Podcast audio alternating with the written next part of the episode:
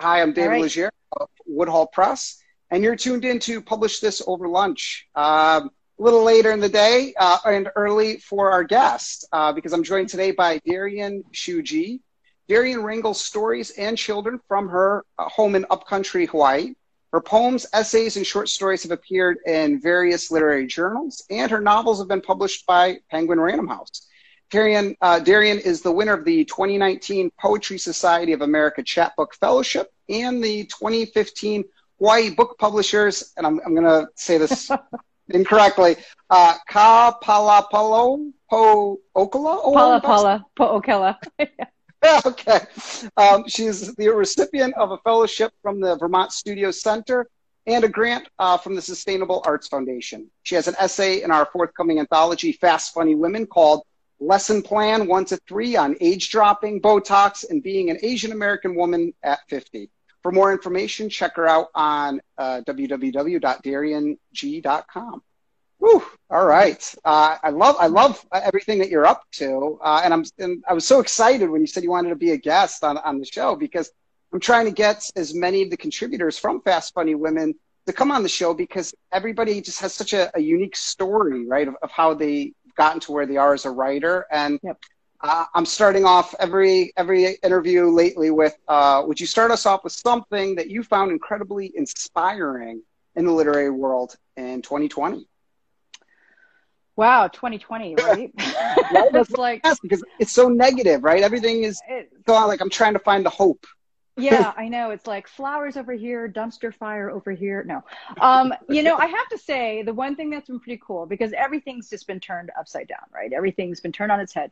Is I think seeing a lot of writers come out in support of other writers, and I've seen it especially I'm, it's across the board but i've seen it a lot in poetry which is as you know one of the least lucrative um, genres you could choose if you're a writer and i've seen so much generosity from the poetry community you know um, offering to support writers that can't afford their entry fees for contests or you know their submission fees just so that people can keep, creating which i think is really the biggest challenge for any of us in 2020 um, you know staying creative and not um, getting bogged down with everything that's happening and and so on. So i really appreciate seeing all of that you know what do you need i mean that's the question that people are asking what do you need and how can i help and so i think the writing communities really pull together from that perspective Yeah, I, I couldn't agree more. I've I've seen just this outpouring of support and so many uh, Zoom book groups forming and writers clubs, and everybody is just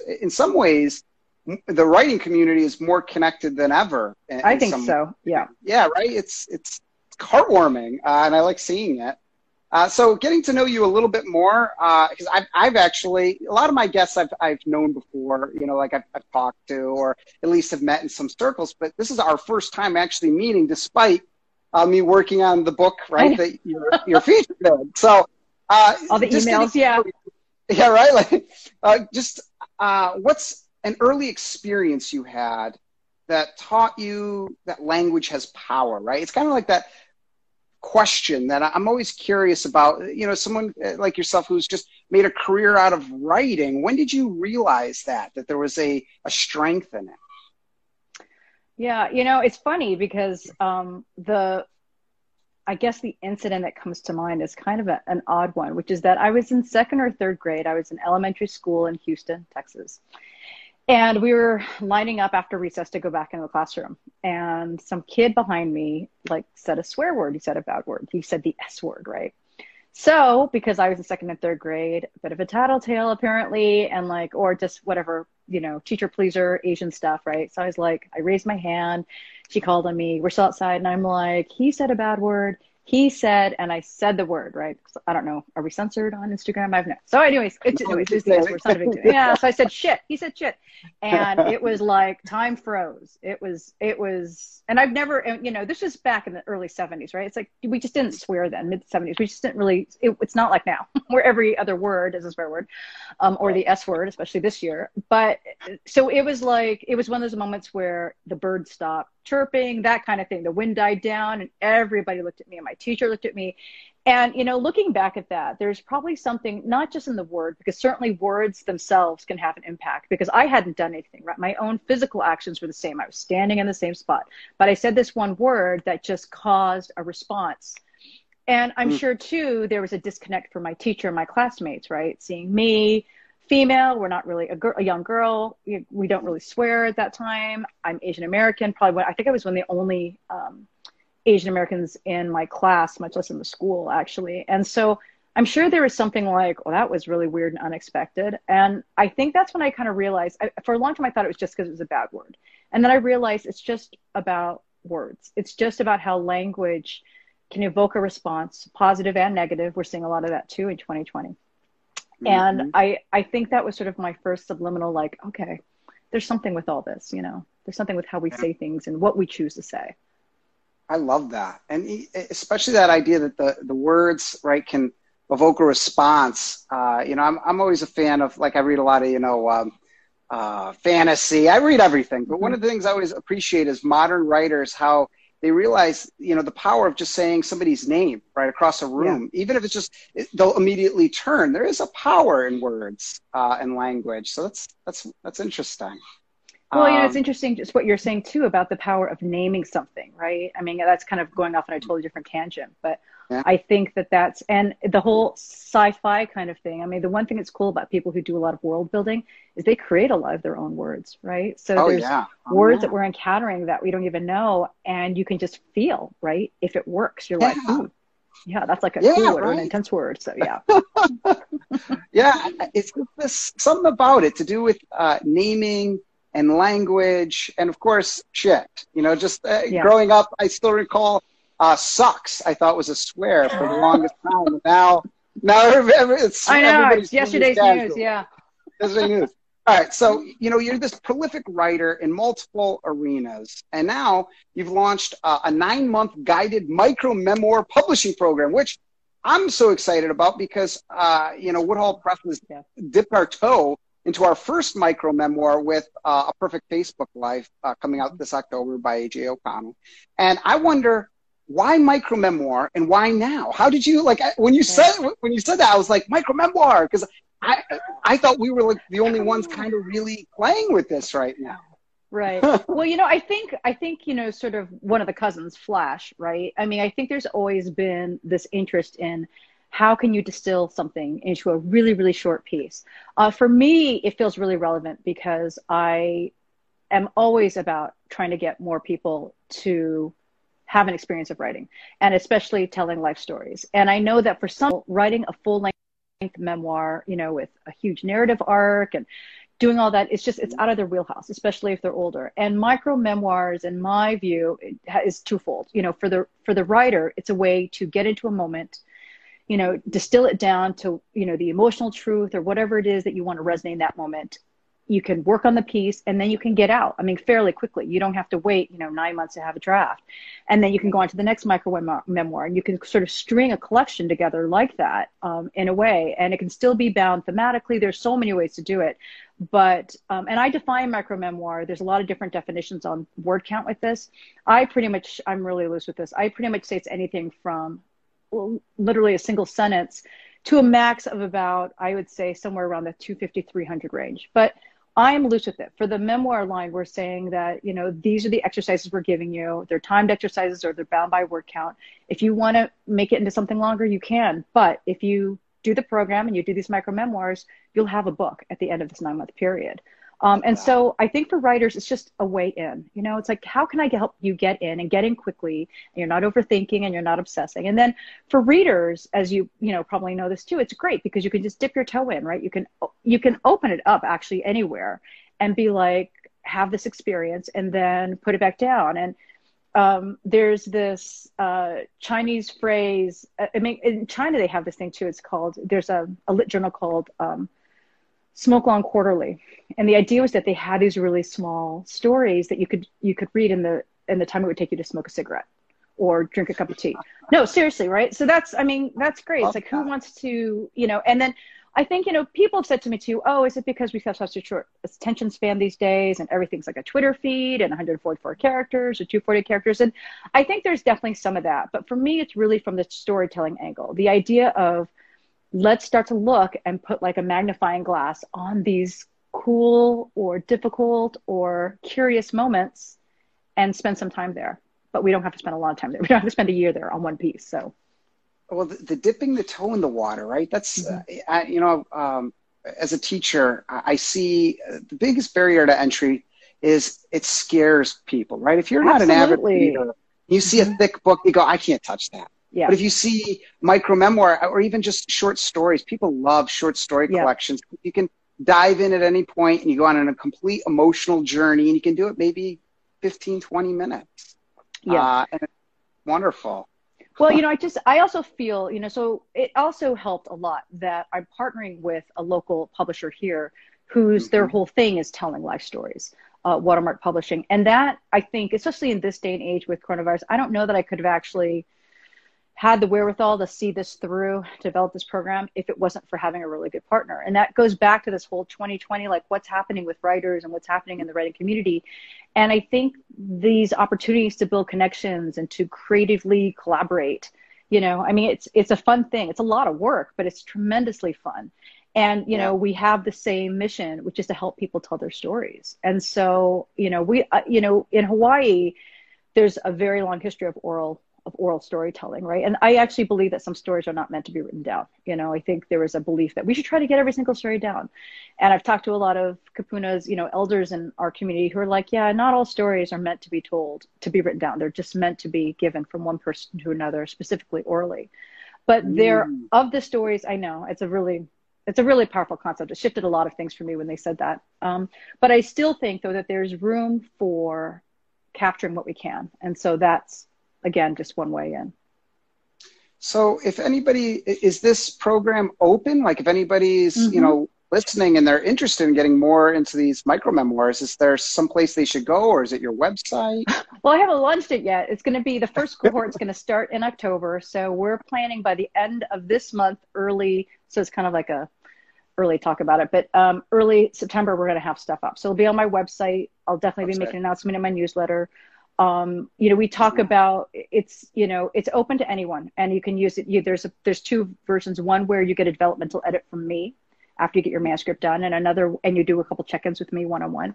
And the other one is where you just you know you just self propel through the program based on what your timing is. So and then submit at the end and it does go into publication. It's just not a writing program. It's actually from prompt yeah. to publication Oh, I love that. that That's pretty cool. Yeah, I didn't even use that. That'll be the slogan.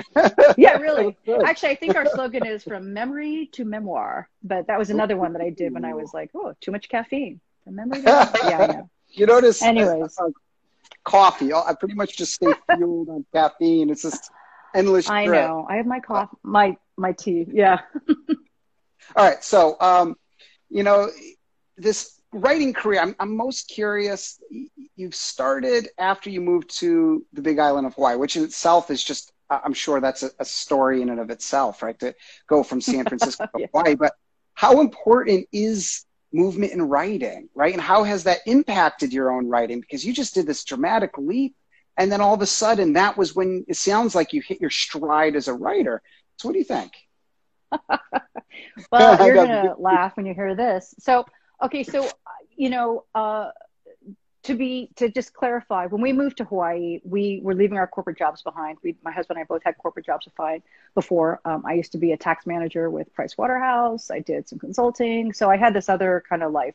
Um, and I did do writing that. I mean, I've been writing since fourth grade and telling stories. And I actually did have a manuscript that I finished a novel, and I actually did get an agent for it. And then I got cold feet, and I put it in the drawer. I didn't sign the contract. I still have it. It's like 25 years old now. I still have a copy of that because I use, I use it in my workshops when I'm teaching people about queries and cold feet. I just self sabotage. That's in a nutshell what happened. I just didn't feel confident. Then we moved to Hawaii. We started, we have three kids. Uh, we moved when I was seven months pregnant. And what I tell people is around year four, we were so broke. I mean, we were hugely, massively broke. And I said, you know, I know I can write a book that will sell. I mean, it, it'll be a mid-list book. It'll be, you know, chick lit at the time was really big. I said, I think I can write a book like this and it'll sell.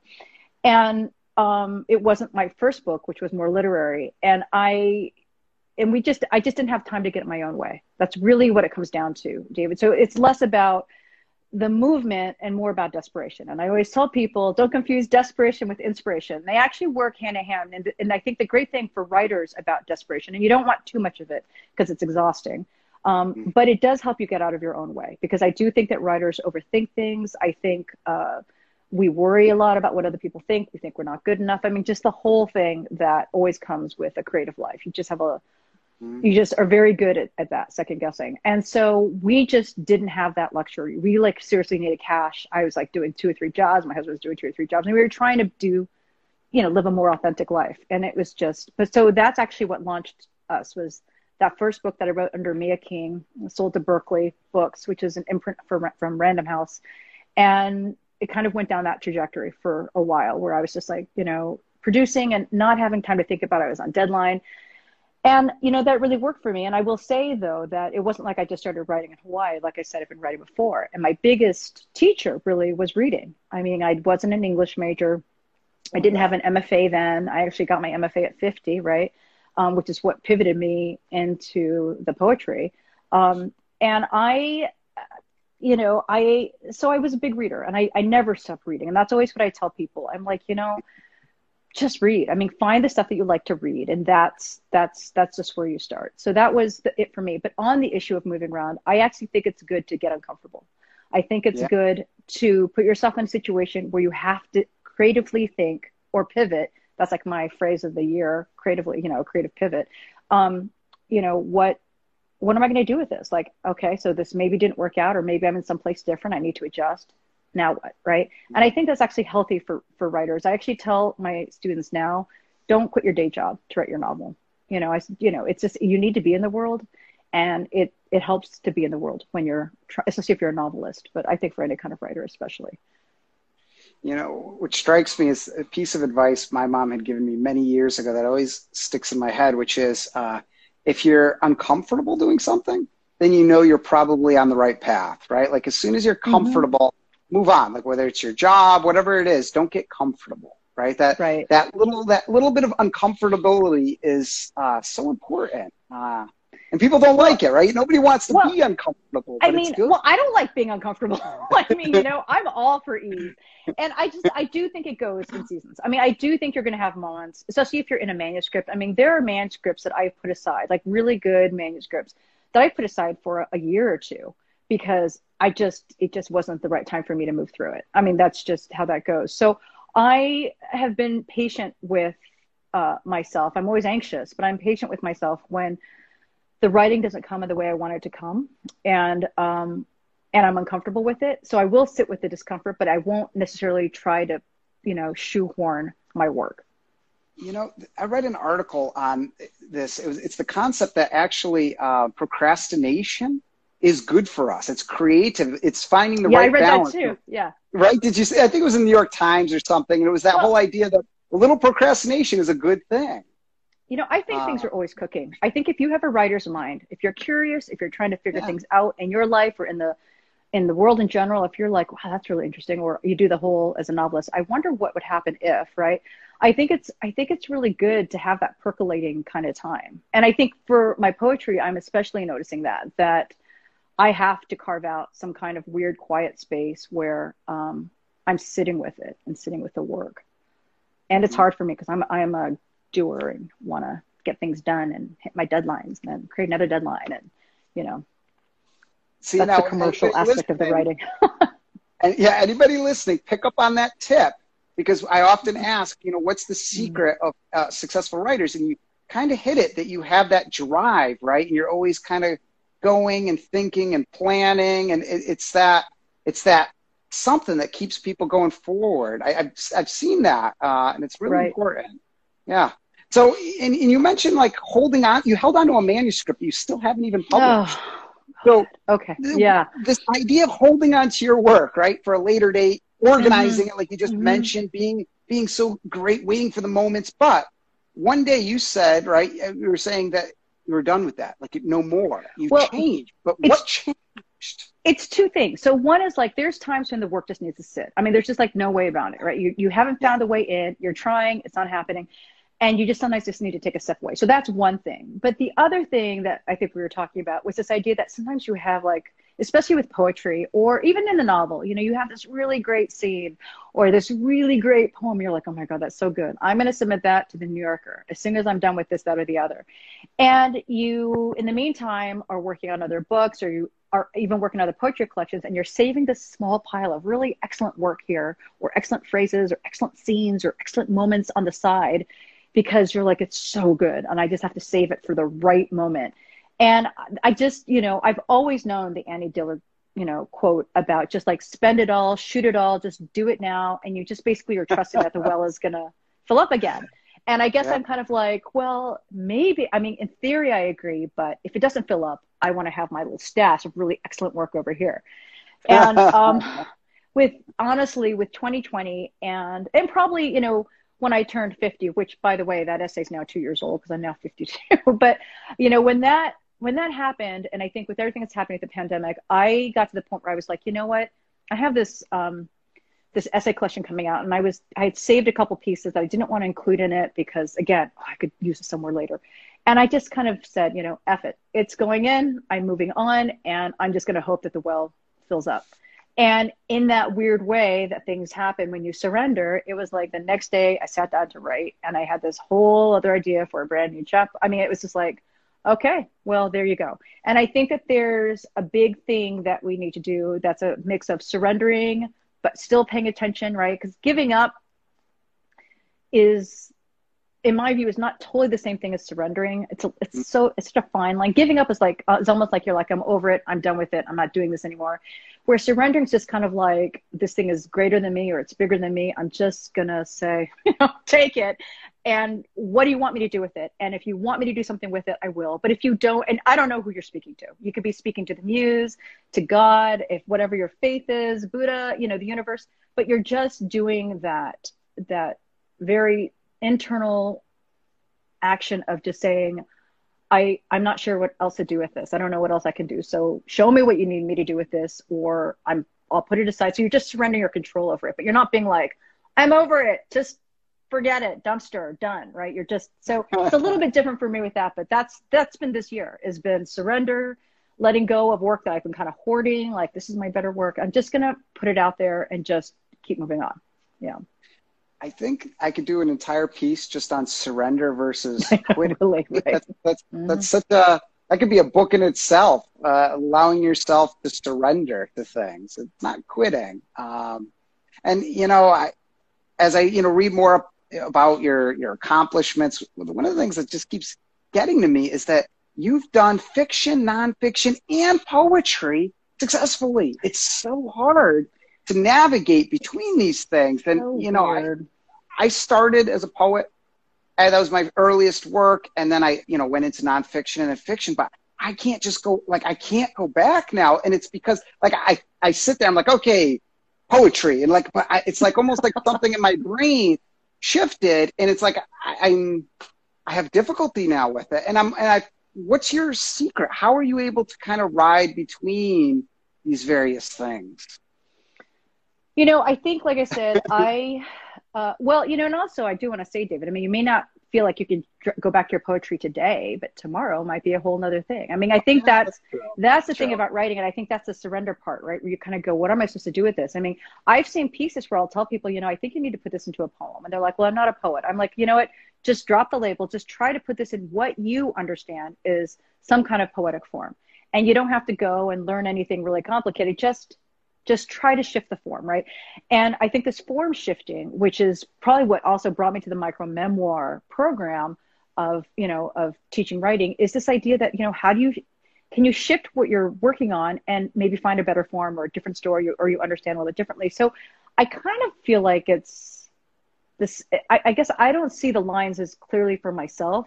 I actually mm-hmm. started out writing short stories and plays when I was much much younger. I mean, I wasn't I had some short stories published, but that was my thing. I thought I was going to be a playwright. I mean, like who does plays these days? But that's what I really wanted to do. And then I, I moved to the novel form because I, I love to read novels and also because I knew I could write a novel. I just sort of felt that internally. I never had confidence in uh, poetry, and I still feel very mm, uncomfortable. I mean, talking about you know discomfort and uncomfortable. Um, calling myself a poet, you know, and that that's where I even get weird when I have to call myself an author. I'm fine with the label writer, um, but author and novelist and poet, it's weird. And and you know, I I, I feel like there are so many um, good poets out there that I feel intimidated, quite frankly, to sort of be in that camp.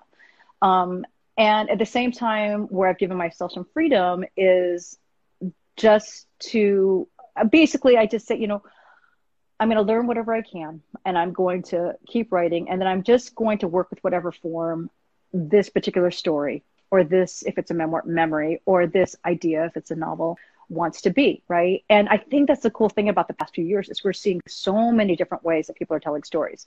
I mean, in fiction, you know, they're doing you can you can link a bunch of these micro memoirs, but as you know, flash pieces, and create a whole novel from it. I mean, there's just so many, and and and I think readers are more tolerant in a way that they weren't years ago, where they really just needed to see that long form novel with you know three acts and there's this whole arc and the whole hero's journey, which I love that stuff. I'm a sucker for that stuff. But now when I see something like people go, well, I don't know if I can do this. I go, here's the bottom line. It just has to work.